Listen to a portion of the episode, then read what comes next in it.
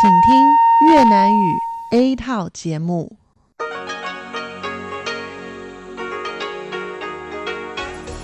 Đây là Đài Phát thanh Quốc tế Đài Loan RTI.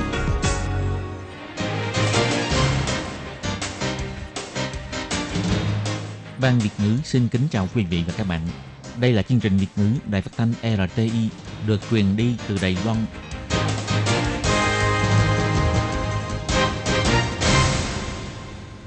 Lê Phương xin chào các bạn, các bạn thân mến. Hoan nghênh các bạn theo dõi chương trình Việt ngữ hôm nay, thứ hai ngày 2 tháng 12 năm 2019, tức ngày mùng 7 tháng 11 âm lịch năm kỷ hợi. Chương trình Việt ngữ hôm nay sẽ đem đến với các bạn các nội dung như sau. Trước hết là phần tin thời sự của Đài Loan, kế tiếp là bài chuyên đề, sau đó là các chung mục tiếng hoa cho mỗi ngày, tìm hiểu Đài Loan và bảng xếp hạng âm nhạc. Nhưng trước tiên, Lê Phương sẽ mời các bạn theo dõi phần tin thời sự của Đài Loan và trước hết là các mẫu tin tóm tắt.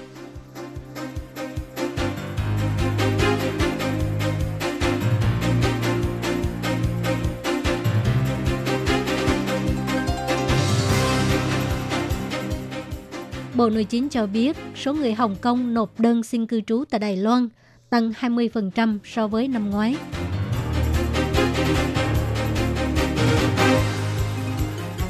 Đài Loan và Mỹ đồng tổ chức hội thảo Đài Loan chia sẻ kinh nghiệm xử lý rác thải điện tử.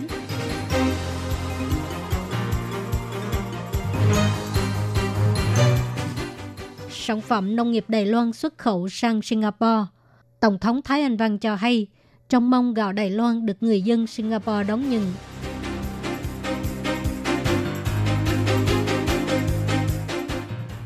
Giáo viên tiếng Hoa của các trường cấp 2 ở Malaysia đến Đài Loan tham gia chương trình bồi dưỡng giáo viên tiếng Hoa.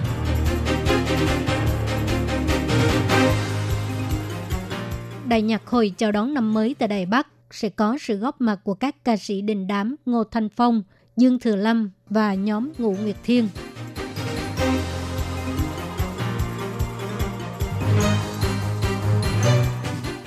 Chợ hoa bắt đầu bán hoa trạng nguyên.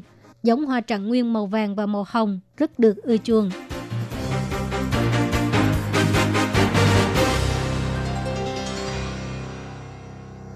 Sau khi xảy ra phong trào biểu tình chống luật dẫn độ Trung Quốc, người Hồng Kông nộp đơn xin cư trú tại Đài Loan tăng mạnh.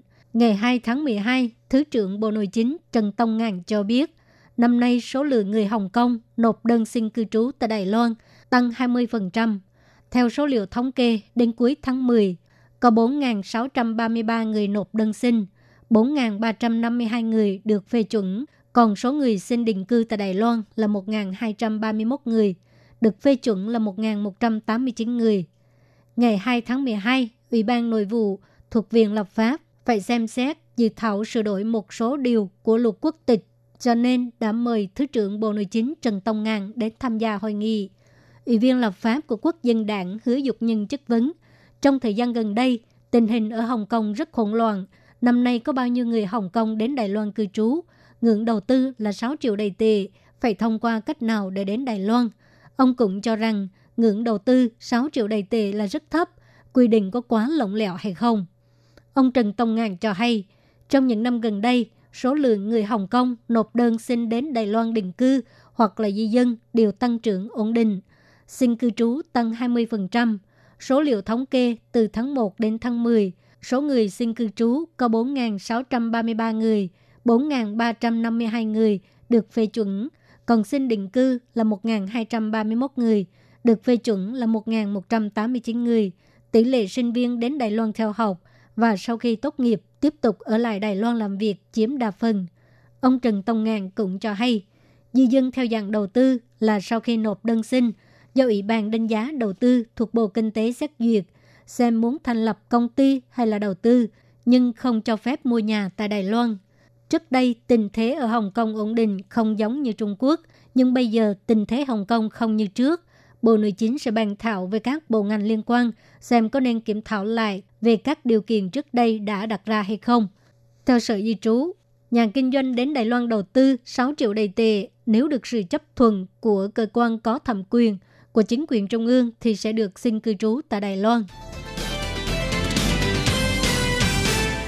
Hội nghị đối tác quản lý thu hồi rác thải điện tử do Đài Loan và Mỹ cùng tổ chức được diễn ra tại Bangkok vào ngày 2 tháng 12 đến ngày 4 tháng 12.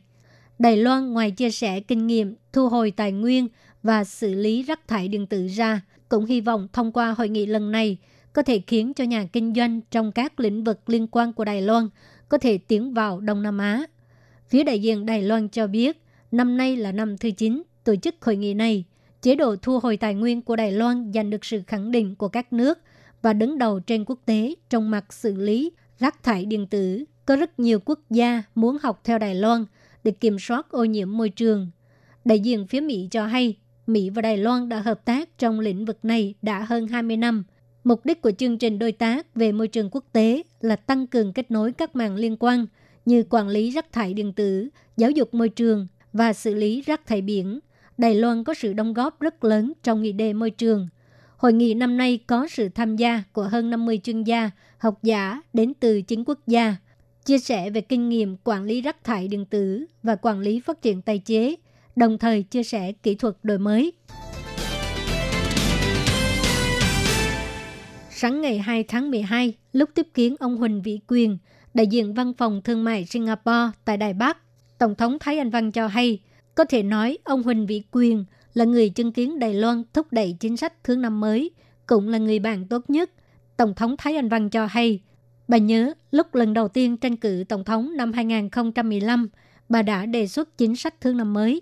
Lúc đó ông Huỳnh Vĩ Quyền đã nói là ông rất vui khi nhìn thấy những chính sách ủng hộ sự phát triển và hợp tác khu vực. Sau đó, lúc bà cầm quyền, bà cũng nhận được rất nhiều sự ủng hộ từ Huỳnh Vĩ Quyền. Giờ đây, ông Huỳnh Vĩ Quyền phải rời khỏi Đài Loan.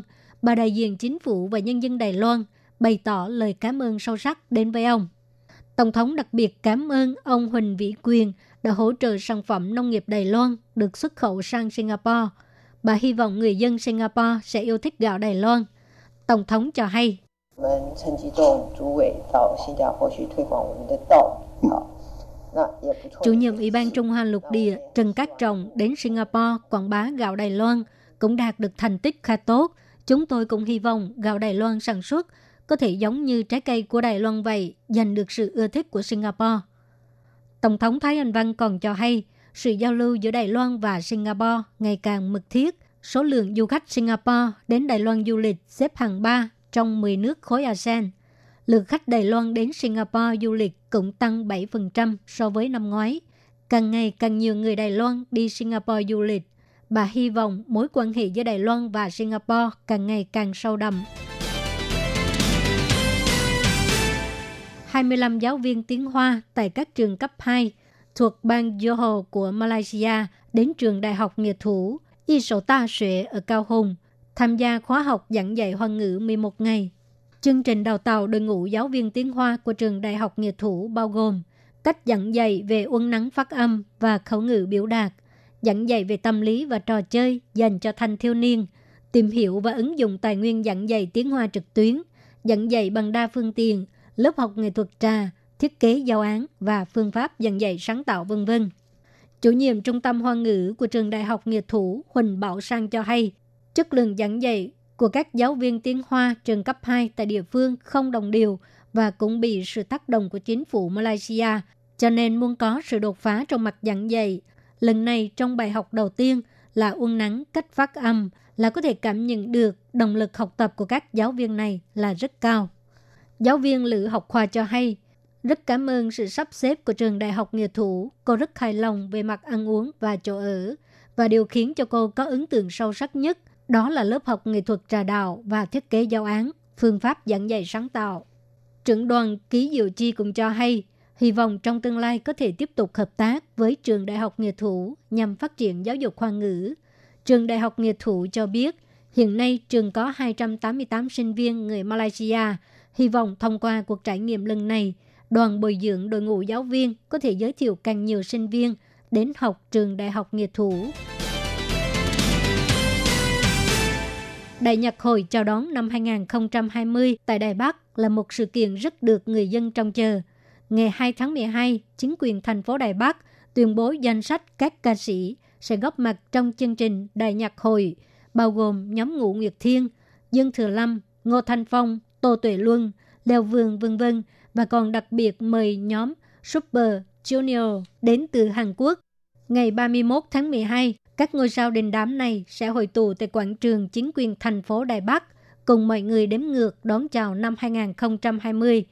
Đại nhạc hội chào đón năm mới ở Đài Bắc năm nay do hai thầy trò Huỳnh Từ Giảo và Lưu Lù đảm nhiệm vai trò dẫn chương trình. Nhóm Ngũ Nguyệt Thiên đã 8 năm không có mặt trong sự kiện này. Năm nay sẽ trở lại tham gia Đại nhạc hội Đài Bắc. Sau khi biểu diễn xong, nhóm sẽ tức tốc đến đầu viên để biểu diễn buổi ca nhạc tiễn năm cũ đón chào năm mới tại đây.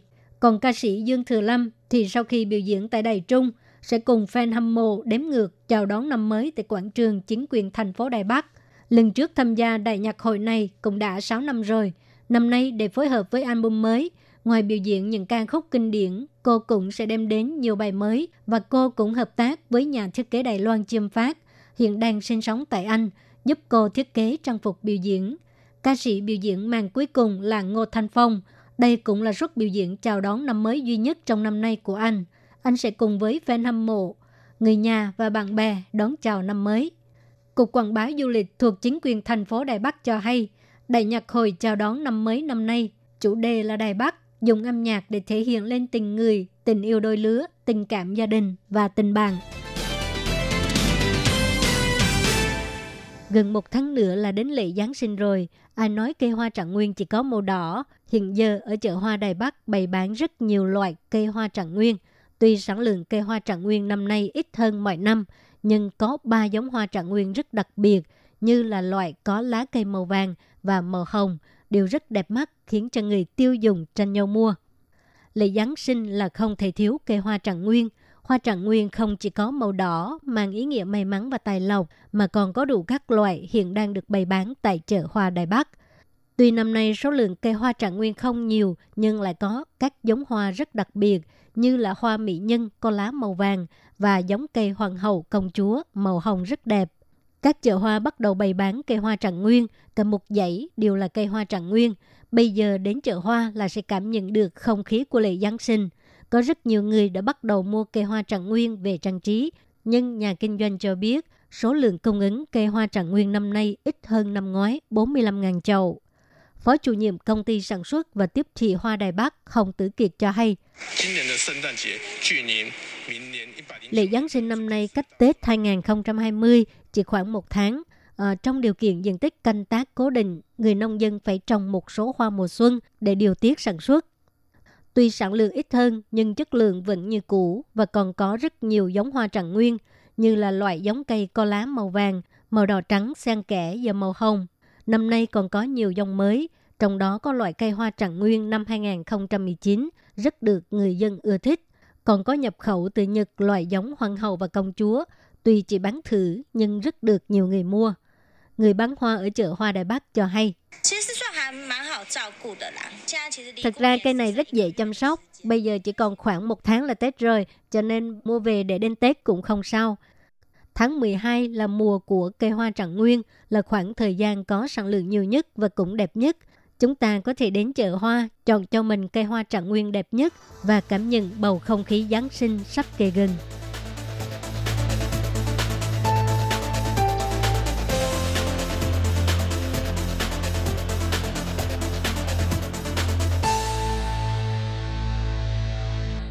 Các bạn thân mến, các bạn vừa theo dõi phần tin thời sự của Đài Phát thanh Quốc tế Đài Loan RTI do Lệ Phương thực hiện. Xin cảm ơn các bạn đã quan tâm và theo dõi.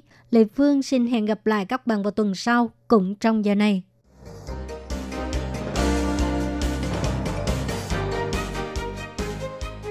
Xin chào quý vị và các bạn thính giả thân mến. Chương trình phát thanh tiếng Việt của Đài Phát thanh Quốc tế Đài Loan RTI được truyền thanh 3 buổi tại Việt Nam – mỗi buổi phát 1 tiếng đồng hồ. Buổi phát chính vào lúc 6 giờ đến 7 giờ tối hàng ngày giờ Việt Nam qua tần số SW 9425 kHz với sóng dài 31 m.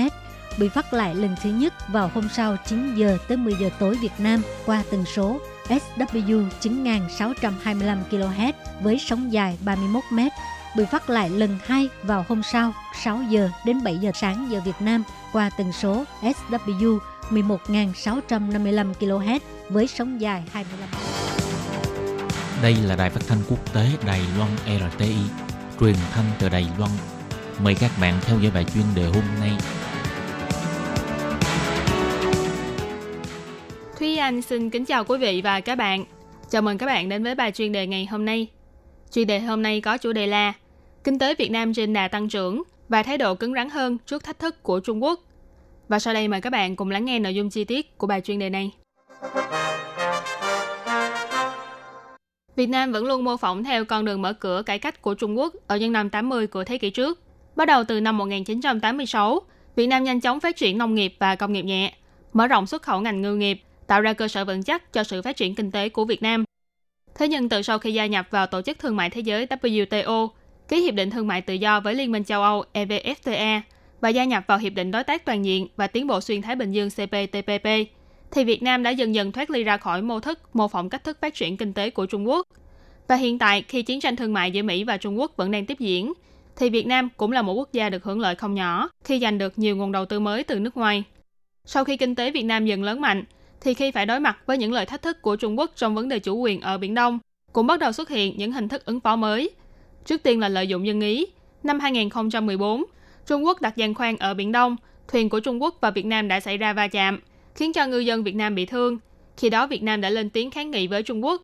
Thậm chí người dân Việt Nam đã xuống đường biểu tình để thể hiện lời kêu gọi của mình. Hệ quả của cuộc biểu tình này là một số công ty có vốn đầu tư của Trung Quốc và Đài Loan bị dân chúng tấn công phá hoại và một vài nhân viên đã bị thương. Theo thông tin từ tờ New York Times, khi Việt Nam nổ ra biểu tình phản đối Trung Quốc vào năm 2014, chính phủ Việt Nam đã để mặt cho truyền thông đưa tin về những vấn đề liên quan và cũng để mặt cho đài truyền hình lên tiếng chỉ trích Trung Quốc. Tờ New York Times cũng dẫn lời người phê bình rằng chính phủ Việt Nam quen thói lợi dụng dân ý trong những tình huống có lợi về mặt chính trị. Ngoài ra những năm gần đây, các quan chức của Việt Nam cũng mượn cơ hội tham gia các diễn đàn đa bên để lên tiếng với Trung Quốc, yêu cầu Bắc Kinh hãy tự kiềm chế trong vấn đề tranh chấp chủ quyền giữa hai bên, đồng thời kêu gọi giải quyết tranh chấp trong hòa bình. Và Việt Nam cũng nỗ lực cải cách và mở cửa, tích cực mở ra cánh cửa với quốc tế, bồi dưỡng mối quan hệ với các quốc gia như Mỹ, Nhật Bản, khối châu Âu và Ấn Độ, hòng lôi kéo các nước này ủng hộ cho Việt Nam trong vấn đề chủ quyền biển đảo. Tuy vậy, điều mà xã hội quốc tế không mong muốn nhất chính là xung đột vũ trang. Việt Nam rất có khả năng sẽ buộc phải dùng vũ lực để chống trả với Trung Quốc. Giáo sư Kerry Brown, chủ nhiệm khoa nghiên cứu Trung Quốc tại Đại học King của Anh chỉ ra, quân đội của Việt Nam không phải là một quân đội mềm yếu. Nếu như cảm thấy áp lực từ phía Trung Quốc, quân đội Việt Nam sẽ không chùn bước, thỏa hiệp hay đầu hàng, mà sẽ dấn thân phản kích để bảo vệ tổ quốc của mình. Ở thế kỷ trước, giữa Việt Nam và Trung Quốc đã từng xảy ra hai cuộc chiến tranh. Lần thứ nhất là cuộc chiến tranh giành chủ quyền biển đảo vào năm 1974 và lần thứ hai là chiến tranh biên giới vào năm 1977. Sau khi hai nước cùng phối hợp để nghiên cứu, quan sát và thảo luận, vấn đề biên giới trên đất liền đã được giải quyết. Nhưng còn vấn đề chủ quyền biển đảo thì vẫn còn cháy râm rỉ cho đến ngày nay. Ngoài những cách làm nói trên, sau sự kiện 749 vừa qua, Thứ trưởng Bộ Ngoại giao Việt Nam ông Lê Hoài Trung đã bày tỏ rằng Đương cục Hà Nội đang có ý dùng pháp luật để giải quyết tranh chấp khu vực biển với Trung Quốc, có thể sẽ thông qua cơ chế giải quyết tranh chấp quốc tế, do bên thứ ba tiến hành điều tra thực tế hoặc điều giải, triển khai đàm phán song phương, thậm chí là nhờ đến sự hỗ trợ của tòa án quốc tế để phán quyết về vấn đề này. Việt Nam cũng bày tỏ sẽ làm theo cách của Philippines vào năm 2013, dùng pháp luật để giải quyết tranh chấp với Trung Quốc.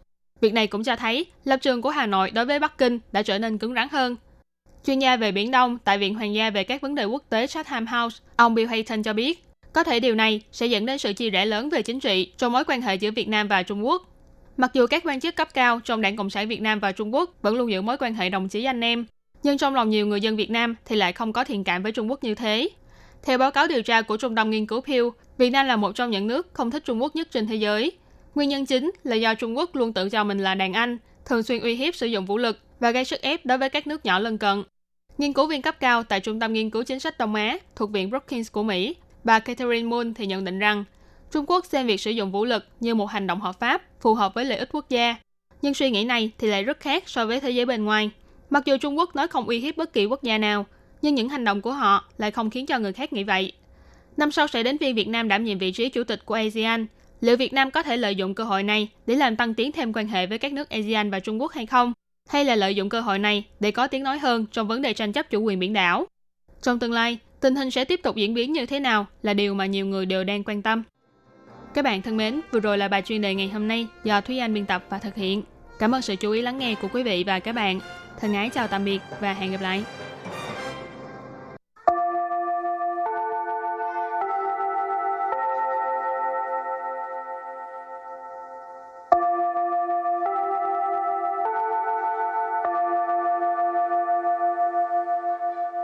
Xin mời quý vị và các bạn đến với chuyên mục Tiếng Hoa cho mỗi ngày do Lệ Phương và Thúy Anh cùng thực hiện.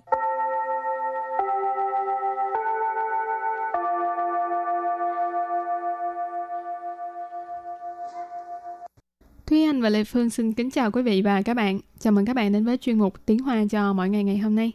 Ờ, Lệ Phương có người bạn á, sinh nhật vào tháng 2 cho nên à, đôi lúc cái bạn nó thấy à, hình như hơi bị thiệt thòi. Vậy là người bạn này chắc sinh vào ngày 29 tháng 2. Đúng rồi. Wow, vậy là 4 năm mới sinh nhật một lần. Ờ, lỗ hả? Ừ. Tại sao không sinh vào ngày 27, 28 đi? Nếu như sinh ngày 29 tháng 2 thì mỗi năm vẫn có thể ăn sinh nhật được nhưng mà phải ăn sinh nhật vào ngày 28 ăn trước. Ờ, mà chắc người ta thường là chọn đúng ngày mới ăn sinh nhật cho nên không có ai nghĩ tới sẽ tặng quà. Ừ. Vậy là 4 năm mới được uh, À. lớn một tuổi thì cũng tốt. Rồi hôm nay mình học hai câu. Câu thứ nhất, một năm có 12 tháng, số ngày trong mỗi tháng có ngắn có dài. Và câu thứ hai, trong đó tháng 2 là ngắn nhất, chỉ có 28 ngày. Và sau đây chúng ta lắng nghe cô giáo đọc hai câu mẫu này bằng tiếng Hoa. 一年有十二个月，每个月的日数有长有短，其中二月最短，只有二十八天。 Thúy Anh xin giải thích câu mẫu số 1. 一年有十二个月，每个月的日数有长有短。 一年 Y niệm là một năm, 有 dụ là có, 十二个月， 十二là 12. Cơ ở đây là lượng từ chỉ tháng, cho nên 12 cơ月 là 12 tháng. 每个月 Mày cơ月 là mỗi tháng. 日数 Rư su nghĩa là số ngày. Rư là ngày, su là số. Mày cơ月的日数 là số ngày của mỗi tháng. 有长有短。 Dầu trắng dấu đoạn. Trắng là dài, toàn là ngắn. Cho nên dầu trắng dấu đoạn là có dài có ngắn. Và sau đây chúng ta hãy cùng lắng nghe cô giáo đọc lại câu mẫu này bằng tiếng Hoa. 一年有十二个月， 每个月的日数有长有短。一年有十二个月，每个月的日数有长有短。 Câu này có nghĩa là một năm có 12 tháng, số ngày trong mỗi tháng có ngắn có dài. Và câu thứ hai, trong đó tháng 2 là ngắn nhất, chỉ có 28 ngày. 其中二月最短，只有二十八天。 Sau đây Lê Phương xin giải thích các từ vựng trong câu 2. 其中 Chỉ中tức là trong đó ha. 二月 Ơ yue có nghĩa là tháng 2. 最短 Duy đoạn tức là ngắn nhất. Toàn là ngắn ha. Duy đoạn ngắn nhất. 只 有 Chỉ dụ là chỉ có. 二十八天。 23 thiên là 28 ngày. Thiên ở đây chỉ là ngày ha. 23 thiên 28 ngày. Và sau đây chúng ta lắng nghe cô giáo đọc câu mẫu này bằng tiếng Hoa. 其中二月最短，只有二十八天。其中二月最短，只 有二十八天。 Câu vừa rồi là trong đó tháng 2 là ngắn nhất, chỉ có 28 ngày. Và sau đây chúng ta hãy cùng đến với phần từ vựng mở rộng.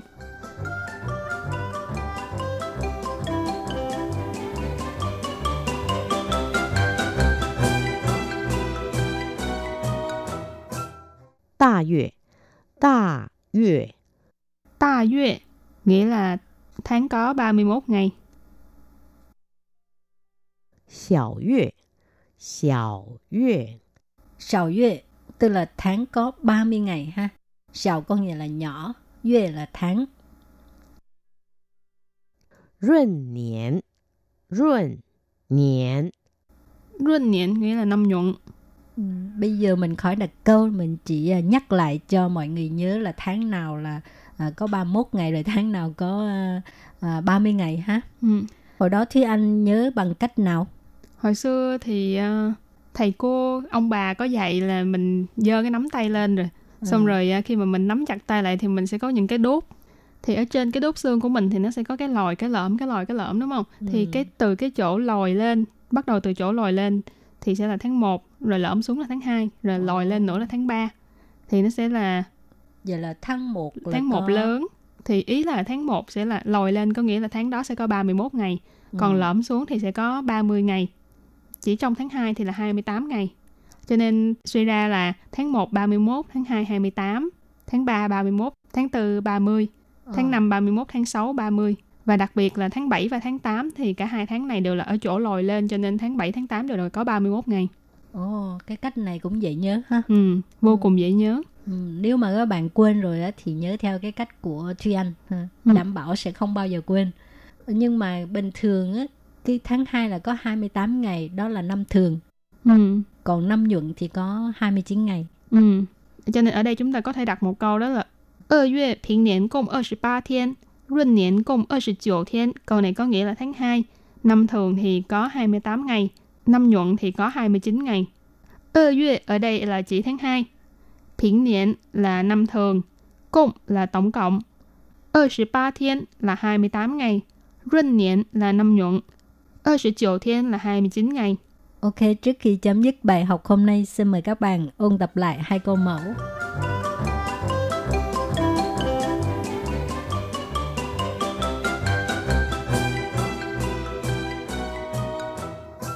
Một niên có 12个月.每个月的日数有长有短。一年 Y niên là một năm. 有 Dụ là có. 十二个月， 12 là 12. Cơ ở đây là lượng từ chỉ tháng, cho nên 12 cơ月 là 12 tháng. 每个月 Mày cơ月 là mỗi tháng. 日数 Rư su nghĩa là số ngày. Rư là ngày, su là số. Mày cơ月的日数 là số ngày của mỗi tháng. 有长有短。 Dầu trắng dấu đoạn. Trắng là dài, toàn là ngắn. Cho nên dầu trắng dấu đoạn là có dài có ngắn. Và sau đây chúng ta hãy cùng lắng nghe cô giáo đọc lại câu mẫu này bằng tiếng Hoa. 一年有十二个月，每个月的日数有长有短。一年有十二个月，每个月的日数有长有短。 câu này có nghĩa là một năm có 12 tháng số ngày trong mỗi tháng có ngắn có dài và câu thứ hai trong đó tháng 2 là ngắn nhất chỉ có 28 ngày 其中二月最短，只有二十八天。 sau đây Lê Phương xin giải thích các từ vựng trong câu 2其中 Chí中tức là trong đó ha 二月 ơ yue có nghĩa là tháng 2 最短， Duy đoạn tức là ngắn nhất toàn là ngắn ha Duy đoạn ngắn nhất 只有 chỉ dụ là chỉ có 二十八天。 28 thiên là 28 ngày thiên ở đây chỉ là ngày ha 28 thiên 28 ngày và sau đây chúng ta lắng nghe cô giáo đọc câu mẫu này bằng tiếng Hoa 其中二月最短，只有二十八天。其 中二月最短，只有二十八天。 Câu vừa rồi là trong đó tháng 2 là ngắn nhất, chỉ có 28 ngày. Và vừa rồi cũng đã khép lại chuyên mục tiếng Hoa cho mỗi ngày của ngày hôm nay. Cảm ơn sự chú ý lắng nghe của quý vị và các bạn. Bye bye. Bye bye.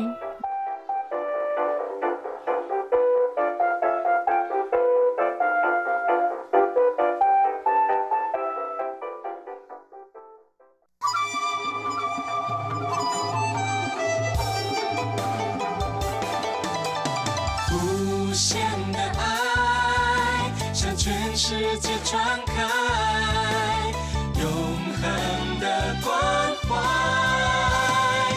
来自台湾之音 RTI。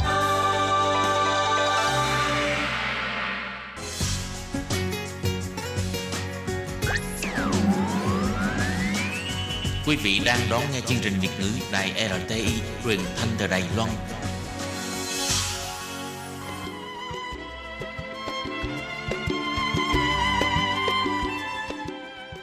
Xin mời quý vị đến với chuyên mục Tìm hiểu Đài Loan. Chuyên mục này giới thiệu về con người và đất nước Đài Loan. Hoan nghênh đón nghe.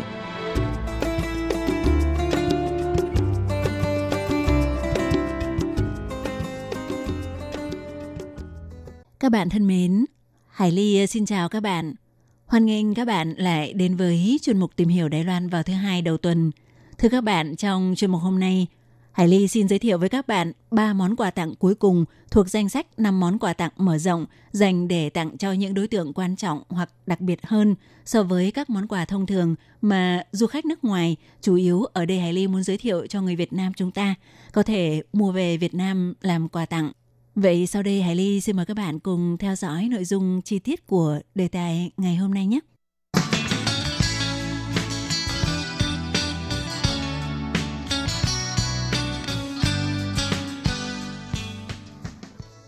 Các bạn thân mến, trong năm món quà mở rộng mà Hải Ly tiến cử để người Việt Nam chúng ta khi đến Đài Loan có thể mua về làm quà, thì vào tuần trước, Hải Ly đã giới thiệu với các bạn món đầu tiên là rượu cao lương, món thứ hai là rượu whisky Cavalan và tiếp theo món thứ ba thì hôm nay Hải Ly xin được giới thiệu với các bạn đó là trứng cá đối muối đặc sản của Đài Loan trong tiếng Trung gọi là u úy sử.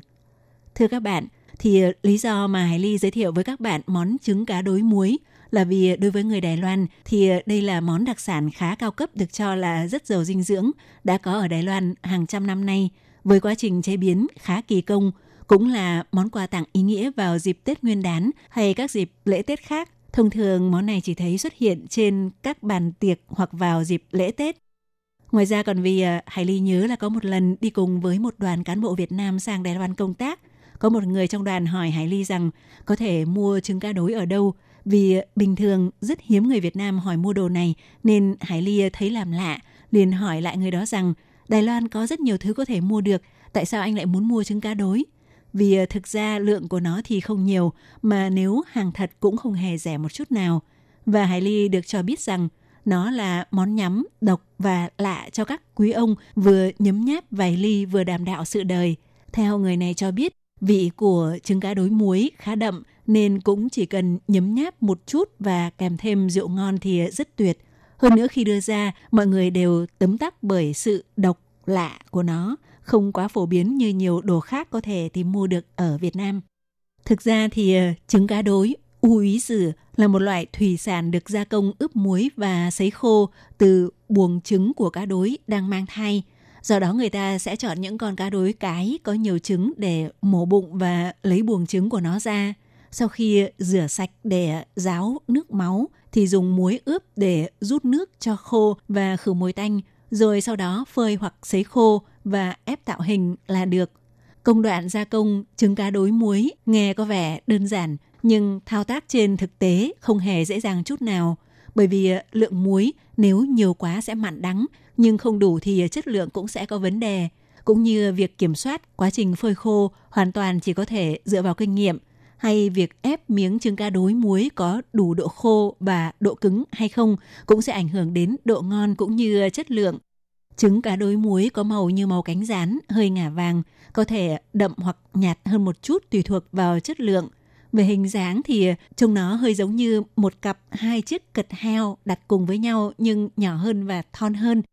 Tùy thuộc vào là trứng cá đối thiên nhiên hay cá nuôi cũng như tùy theo trọng lượng thì mỗi một miếng trứng cá đối muối có mức giá trong khoảng gần 2.000 cho đến trên dưới 4.000 đài tệ đều có, tức khoảng ờ, 1 triệu rưỡi đến 2,8 triệu tiền Việt.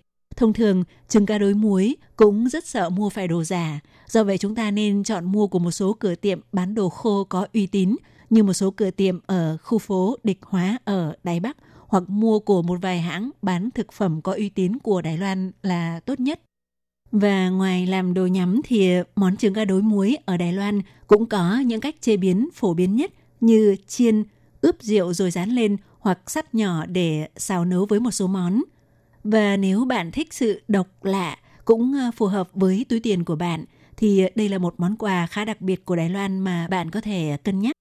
Món quà mở rộng thứ tư mà Hải Ly muốn giới thiệu với các bạn đó là sản phẩm nồi điện đa năng của hãng đồ điện gia dụng nổi tiếng lâu năm của Đài Loan đã có 101 tuổi đời, đó là nồi điện Ta Tung Ta Thống Tên Cua. Thưa các bạn, thì ở Đài Loan hầu như mọi gia đình đều sử dụng loại nồi điện này vì nó vô cùng tiện lợi. Người ta có thể dùng nó để nấu hầu hết mọi món ăn trong gia đình trừ đồ xào. Ngoài ra từ cơm cho đến các món luộc, trưng, hầm, món hấp hay món canh thì ờ, chỉ cần một chiếc nồi này là giải quyết được toàn bộ mọi nhu cầu. Nó cũng có độ bền rất cao nếu chúng ta sử dụng theo đúng hướng dẫn. Nhất là nó rất thích hợp với người già vì rất dễ sử dụng và rất tiện lợi. Đặc biệt trong vài năm trở đây, sản phẩm nồi điện tà thống còn trở nên rất hot, được rất nhiều du khách người Nhật tìm mua khi đến Đài Loan du lịch. Tuy vậy, ờ, có thể nhiều người sẽ lo lắng rằng nguồn điện ở Đài Loan dùng điện 110, còn ở Việt Nam dùng điện 220. Vậy thì ờ, làm sao mua về Việt Nam có thể dùng được? Thì các bạn hãy yên tâm nhé. Một vài năm trước đây, nếu muốn mua sản phẩm này loại sử dụng điện áp 220V thì người mua phải đặt hàng trước vài ngày cho tới một tuần. Nhưng trong vài năm trở lại đây, khi ngày càng đông khách du lịch Đông Nam Á tới Đài Loan, thì hãng Ta Tung đã có bán sẵn sản phẩm nồi điện Ta Tung dùng điện 220. Do vậy chúng ta chỉ cần tới các cửa hàng bán đồ điện của hãng Ta Tung tại Đài Loan là có thể mua được. Về giá cả thì cũng tùy thuộc vào dung lượng to nhỏ cũng như các mẫu mã khác nhau thì nồi điện Ta Tung sẽ có mức giá khoảng từ 2.000 đến trên dưới 4.000 đài tệ, tức khoảng từ 1 triệu rưỡi đến 3 triệu tiền Việt. Trước đây thì ờ, nồi điện Ta Tung chỉ có một mẫu mã truyền thống không quá cầu kỳ về ngoại hình, nhưng vài năm trở lại đây, ngoài chú trọng đến chức năng thì hãng này cũng cho ra mắt những sản phẩm có hình thức rất bắt mắt, có thể thỏa mãn tiêu chí của người mua là vừa tiện ích vừa đẹp. Thì ờ, đây cũng là một trong những món quà rất lý tưởng để tặng cho mẹ hoặc bà xã mà chúng ta có thể tham khảo. Các bạn thân mến, trong các món quà cao cấp mà Hải Ly đã giới thiệu với các bạn thì đã gồm có ăn, uống và đồ dùng rồi. Vậy sau cùng Hải Ly xin giới thiệu với các bạn một món quà có thể sử dụng làm đồ lưu niệm nữa là trọn vẹn. Thì ờ, nếu các bạn muốn mua một món quà có ý nghĩa kỷ niệm, có thể giữ lâu hoặc để trang trí, chúng ta có thể cân nhắc mua loại tranh vàng lá, chim búa họa với nhiều họa tiết chim, hoa, cá, cảnh – hoặc các con vật mang những ý nghĩa tượng trưng khác nhau thì tùy theo mục đích của bạn muốn tặng cho đối tượng nào và tượng trưng cho ý nghĩa gì, chúng ta có thể chọn tranh theo các chủ đề và họa tiết khác nhau. Ví dụ như chúc bình an cát tường, chúc thăng quan tiên chức, chúc làm ăn phát đạt, chúc hạnh phúc viên mãn, vân vân. Thông thường trên mỗi bức tranh vàng lá, ngoài các họa tiết thì còn có những câu chúc, câu đối bằng chữ Hán. Về giá cả thì tùy theo bức to hay nhỏ, Loại nhỏ nhất chỉ khoảng 1.500 đài tệ, tức khoảng 1,2 triệu một bức. Nếu bạn không yêu cầu tranh khổ lớn thì à, tranh 3.000 đến 4.000 đài tệ cũng à, khá đẹp rồi. Chúng ta có thể mua loại tranh này ở chuỗi các cửa hàng bán đồ thủ công mỹ nghệ tại một số thắng cảnh du lịch của Đài Loan có tên gọi là Cúa Cha Uốn Choàng Lý Phín Quản. Ví dụ như ở Đài Bắc, chúng ta có thể mua tại chi nhánh ở địa chỉ số 1 đường Từ Châu, Xúy Châu Lụ Y Hạo Tại chuỗi cửa hàng bán đồ thủ công mỹ nghệ Đài Loan này cũng có nhiều món quà lưu niệm nho nhỏ có đặc trưng của Đài Loan mà không quá đắt. Chúng ta cũng có thể tham khảo thêm nếu thấy mua tranh vàng lá không phù hợp. Các bạn thân mến, nội dung giới thiệu về 5 món quà mở rộng cao cấp của Đài Loan để dành tặng cho những đối tượng đặc biệt mà du khách Việt Nam có thể tham khảo cũng xin được khép lại tại đây. Hy vọng có thể giúp các bạn có những gợi ý tốt để tìm món quà thích hợp cho người thân và bạn bè của bạn ở Việt Nam. Hải Ly cũng xin cảm ơn các bạn đã quan tâm đón nghe chương trình. Thân ái, chào tạm biệt các bạn. Bye bye.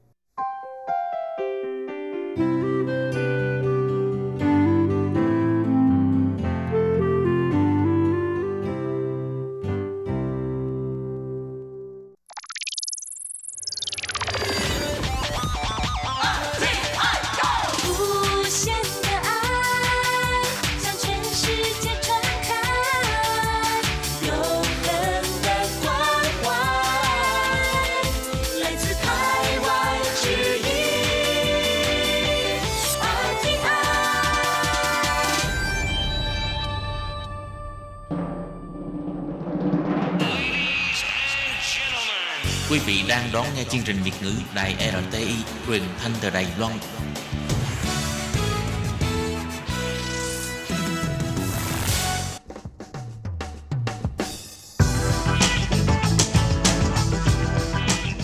Các bạn đang lắng nghe chuyên mục bảng xếp hạng âm nhạc được phát sóng vào thứ hai hàng tuần. Đây là một chuyên mục hứa hẹn sẽ mang đến cho các bạn những ca khúc và những album thịnh hành nhất, nổi tiếng nhất trong làng nhạc hoa ngữ.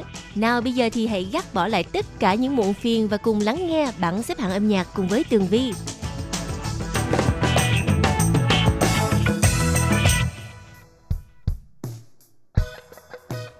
Hello, chúng ta lại gặp nhau trong chuyên mục bảng xếp hạng âm nhạc để lắng nghe 10 ca khúc hay nhất trong tuần. Thưa các bạn, mở đầu cho chuyên mục là vị trí thứ 10. Nam ca sĩ Phan Khơ Si, Phạm Khắc Hy đã giành được vị trí này với ca khúc mang tên Ti Ti. Mời các bạn cùng lắng nghe.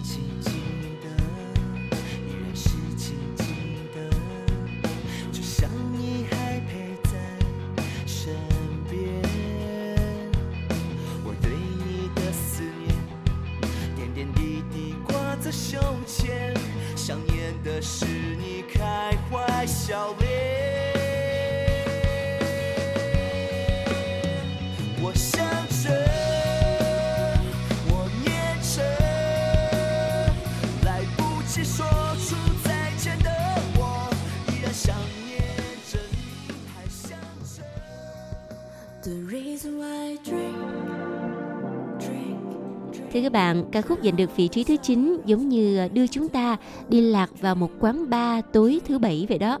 Mời các bạn cùng lắng nghe bài hát mang tên Drink Ring Ring với giọng hát của nữ ca sĩ Xuân Diệu An, Tôn Nhiên An.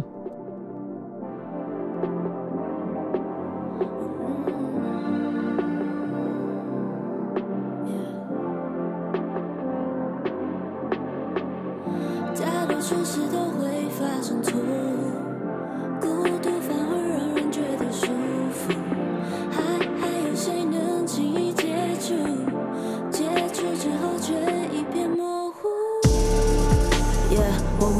像醉，如果清醒代表就已经退了，那程度算是相对。是谁拨弄是非？I ain't worried about nobody，我也承认自卑，才让酒精牵引带我逃离。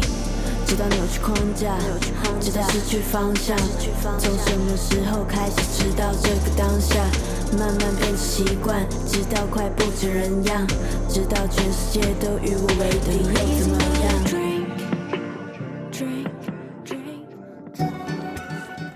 Thưa các bạn, vị trí thứ 9 thì à, như là đưa chúng ta đi vào một à, không gian của một quán bar rồi à, uống một ly rượu cocktail và nhâm nhi trò chuyện với bạn bè cùng thư giãn một buổi tối thứ bảy.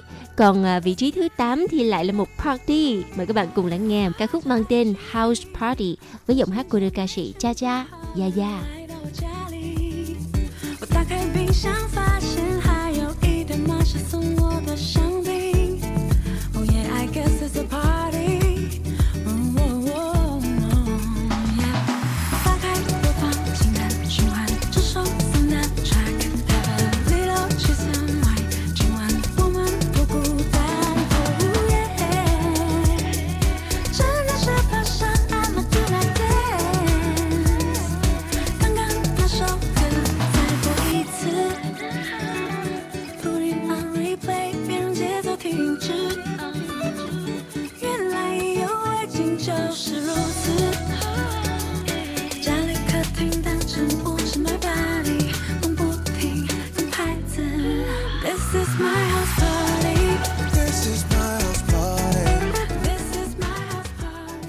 Sau khi mở tiệc bạc thi ở nhà thì bây giờ xin mời các bạn cùng lắng nghe giọng hát của một nữ ca sĩ lần đầu tiên có mặt trong bảng xếp hạng âm nhạc Trang Rô Phạn, Trương Nhược Phàm với ca khúc mang tên Dầu là mắt đã đi chưa? Mời các bạn cùng thưởng thức nhé. 喜欢，我很心疼你委屈自己，成全所有亲朋好友的眼光和期 啊。知道你打从心里不愿意，为了保护自己。所以拼命控制。当时的善良，如今演不下去，我才明白，这是一出没有酬劳的戏。走了吗？你想走，我不能留。走了吗？走了就不要回头。我只是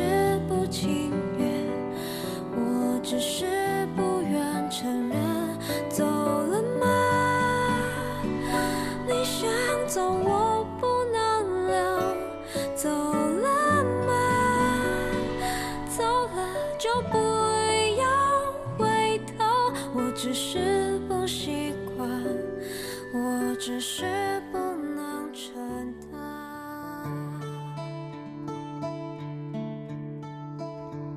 Bu Yuan Never Too Far là ca khúc đã giành được vị trí thứ 6 với giọng hát của nam ca sĩ Trang Sinh Trân, Trương Hương Trấn. Mời các bạn cùng lắng nghe nhé.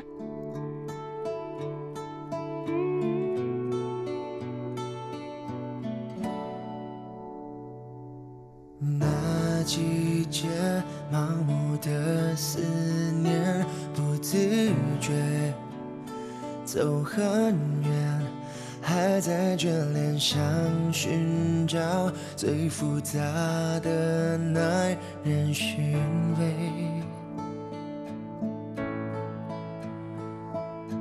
光阴间，树叶被风吹，多清脆。看不见，怎么这些年想不到身边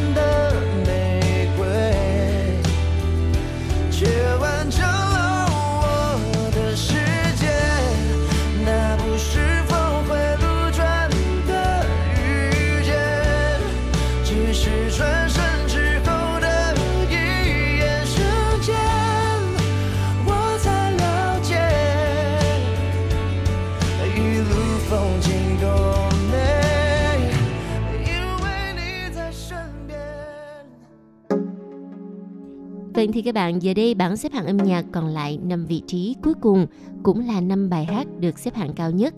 Vị trí thứ năm trong tuần này, nam ca sĩ Trang Chen Yu, Trương Chấn Ngao đã giành được vị trí này với ca khúc mang tên Tuyệt Tuệ, tuyệt đối. Mời các bạn cùng thưởng thức.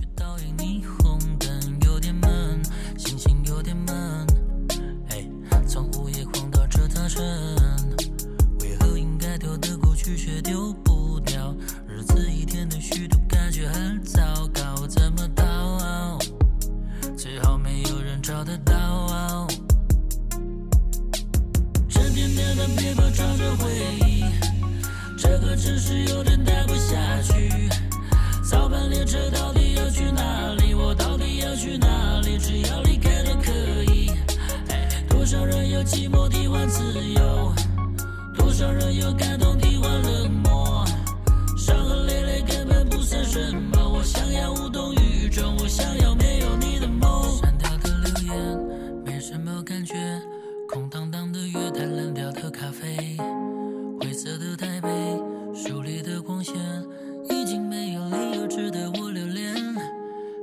座位，一条海平线，像是残忍切割方式很绝对，不要怪我太绝对。 Có lẽ là cái tên của nam ca sĩ Xùy Sử hứa thời khá là xa lạ với thính giả của bảng xếp hạng âm nhạc.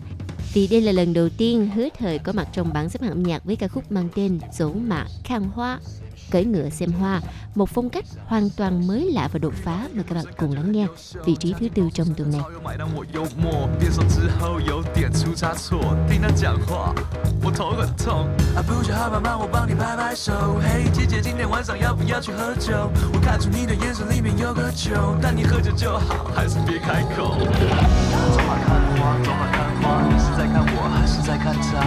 大家都在观察，什么样 的关系才能被升华？走马看花，走马看花，你是在看我还是在看他？大家都在观察，怎么样做关系才能不挣扎？可是我没有想爱。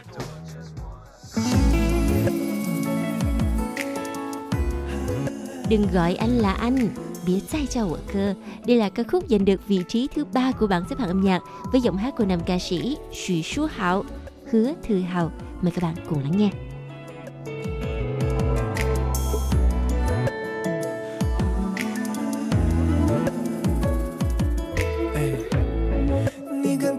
怎么了？有什么心伤痕？见你动态留下每句都心疼，但你又为何无限的容忍？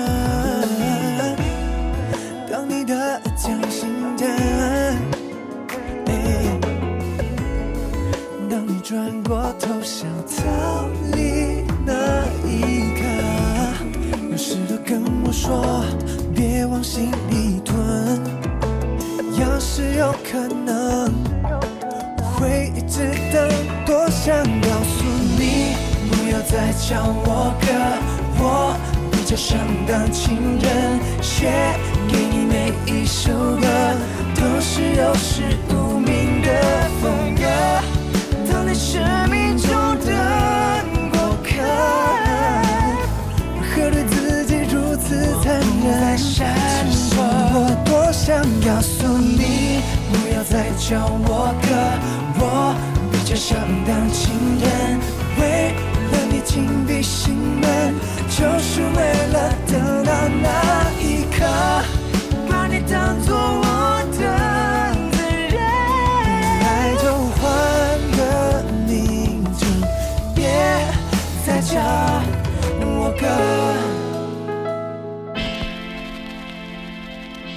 hoàng rapper của làng nhạc Đài Loan Cờ Trọng Sang, Các Trọng Sang là người đã giành được vị trí á quân trong tuần này với ca khúc mang tên Simple, đơn giản. 所有好友在，让我感到真的爱，哇塞！没有人能说，告诉我该怎么做，生活到底怎么过，所有做出决定的是我。You know I do things on my own，也没人能 control。 为做什么的需求是否满足我的 soul？Never live a lie，爱就爱，想买就买，心里话也说出来。Keep it simple is what I like。It's the simple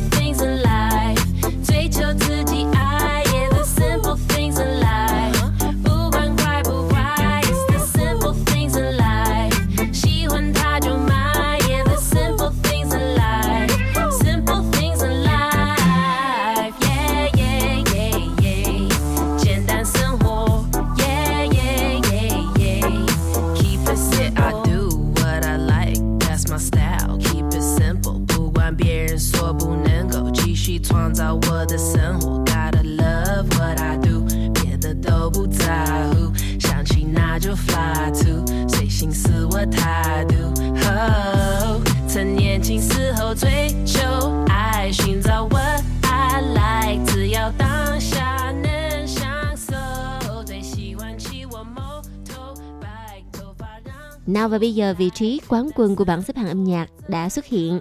Người giành được vị trí này, nữ ca sĩ Tân Tử Chỉ Đặng Tử Kỳ với một ca khúc bằng tiếng Quảng Đông. bác mang tên Xuê Hoàng Hậu, Hoàng hậu ngủ trong rừng. Không phải là công chúa ngủ trong rừng mà là hoàng hậu ngủ trong rừng. Mời các bạn cùng lắng nghe. Và ca khúc này sẽ tạm kết lại chuyên mục bảng xếp hạng âm nhạc. Tường Vi xin cảm ơn sự chú ý đón nghe của các bạn. Hẹn gặp lại trong chuyên mục tuần sau cũng vào giờ này nhé. Bye bye! 沒然後，忙碌一對手，在某夜裏突然消瘦。時間它於那裏悄悄偷走，昂貴的心願逐漸被鐵鏽。何日發覺夢透，世上從沒道。